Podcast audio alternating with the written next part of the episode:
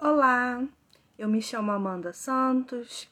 Hoje eu vim compartilhar sobre Atos dos Apóstolos, capítulo 10, aonde relata o centurião Cornélio. Havia em Cesareia um homem chamado Cornélio, centurião do regimento conhecido como italiano. Ele e toda a sua família eram religiosos e tementes a Deus. Dava muitas esmolas ao povo e orava continuamente a Deus. Certo dia, por volta das três horas da tarde, ele teve uma visão. Viu claramente um anjo de Deus que se aproximava dele e dizia: Cornélio.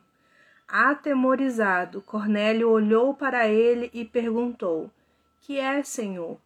O anjo respondeu: Suas orações e esmolas subiram como oferta memorial diante de Deus. Agora mande alguns homens a Jope para trazerem um certo Simão, também conhecido como Pedro, que está hospedado na casa de Simão, o curtidor de couro, que fica perto do mar. Depois que o anjo que lhe falou se foi, Cornélio chamou dois dos seus servos e um soldado religioso dentre os seus auxiliares e contando-lhes tudo o que tinha acontecido, enviou-os a Jope. Esse trecho bíblico, ele traz vários ensinamentos, né? E um deles que eu quero destacar está no verso 2, uma característica com relação a Cornélio e sua família. Eles eram tementes a Deus. Ser temente a Deus é você amar o que Deus ama e não se agradar, não se conformar com o que não agrada ao Senhor, não é ter medo. E outra característica que fala aqui sobre Cornélio é que ele orava continuamente.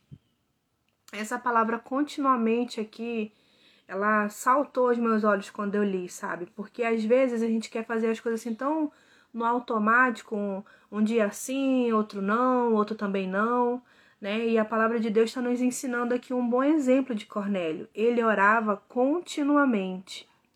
Outra coisa que eu queria destacar a respeito dessa passagem aqui foi até mesmo uma coisa que eu pensei quando eu estava lendo aqui é que Cornélio ele teve uma prontidão. Ele recebeu uma instrução e ele prontamente foi executar. Às vezes a gente quer ficar é, esperando o, me o melhor momento, a melhor situação, a gente ter todas as coisas para cumprir algo. E na verdade, Deus ele quer um coração disposto, disponível, de prontidão e obediente. E é esse trecho que eu queria compartilhar hoje com vocês. Deus abençoe vocês.